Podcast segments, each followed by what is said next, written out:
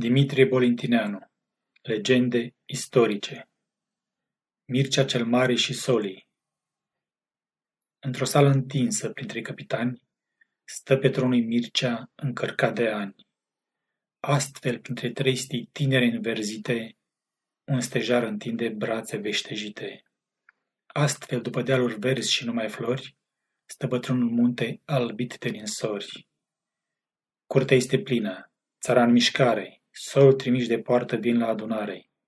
Toți stau jos, mic, mare, tânăr și bătrân. Era nobil omul când era român. Solii dau firmanul. Mircea îl citește. Apoi, cu mărire, astfel le vorbește. Padișahul vostru nu mă îndoiesc. Va să facă țara un pământ turcesc. Pacea ce-mi propune este o sclavie, până ce românul să se bată știe. La aceste vorbe s-a răsunat, dar un sol îndată vorba a luat.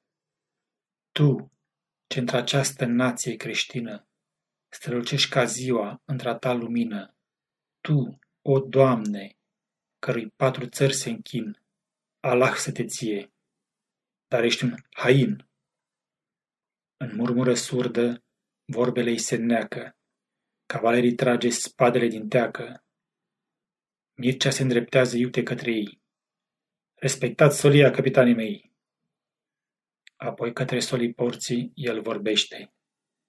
Voi, prin care șahul astăzi mă cinstește, Mircea se închină de ani obosit, însă al său suflet nu e îmbătrânit. Ochii săi sub gene albe și stufoase, cu greu mai îndreaptă săgeți veninoase. Dar cu toate astea, fierul va lovi, șalbele lui Gene încă nor clipi. Cela ce se bate pentru a lui țară, sufletul e focul soarelui de vară. Mergeți la sultanul care v-a trimis și orice drum de pace, spuneți că e închis. Apoi către curte, Domnul se îndreaptă. Fericirea țării de la noi se așteaptă. De deșarte vise să nu ne înșelăm. Moarte și sclăvie, la străini aflăm. Viitor de aur țara noastră are și prevăz prin secoli ai înălțare.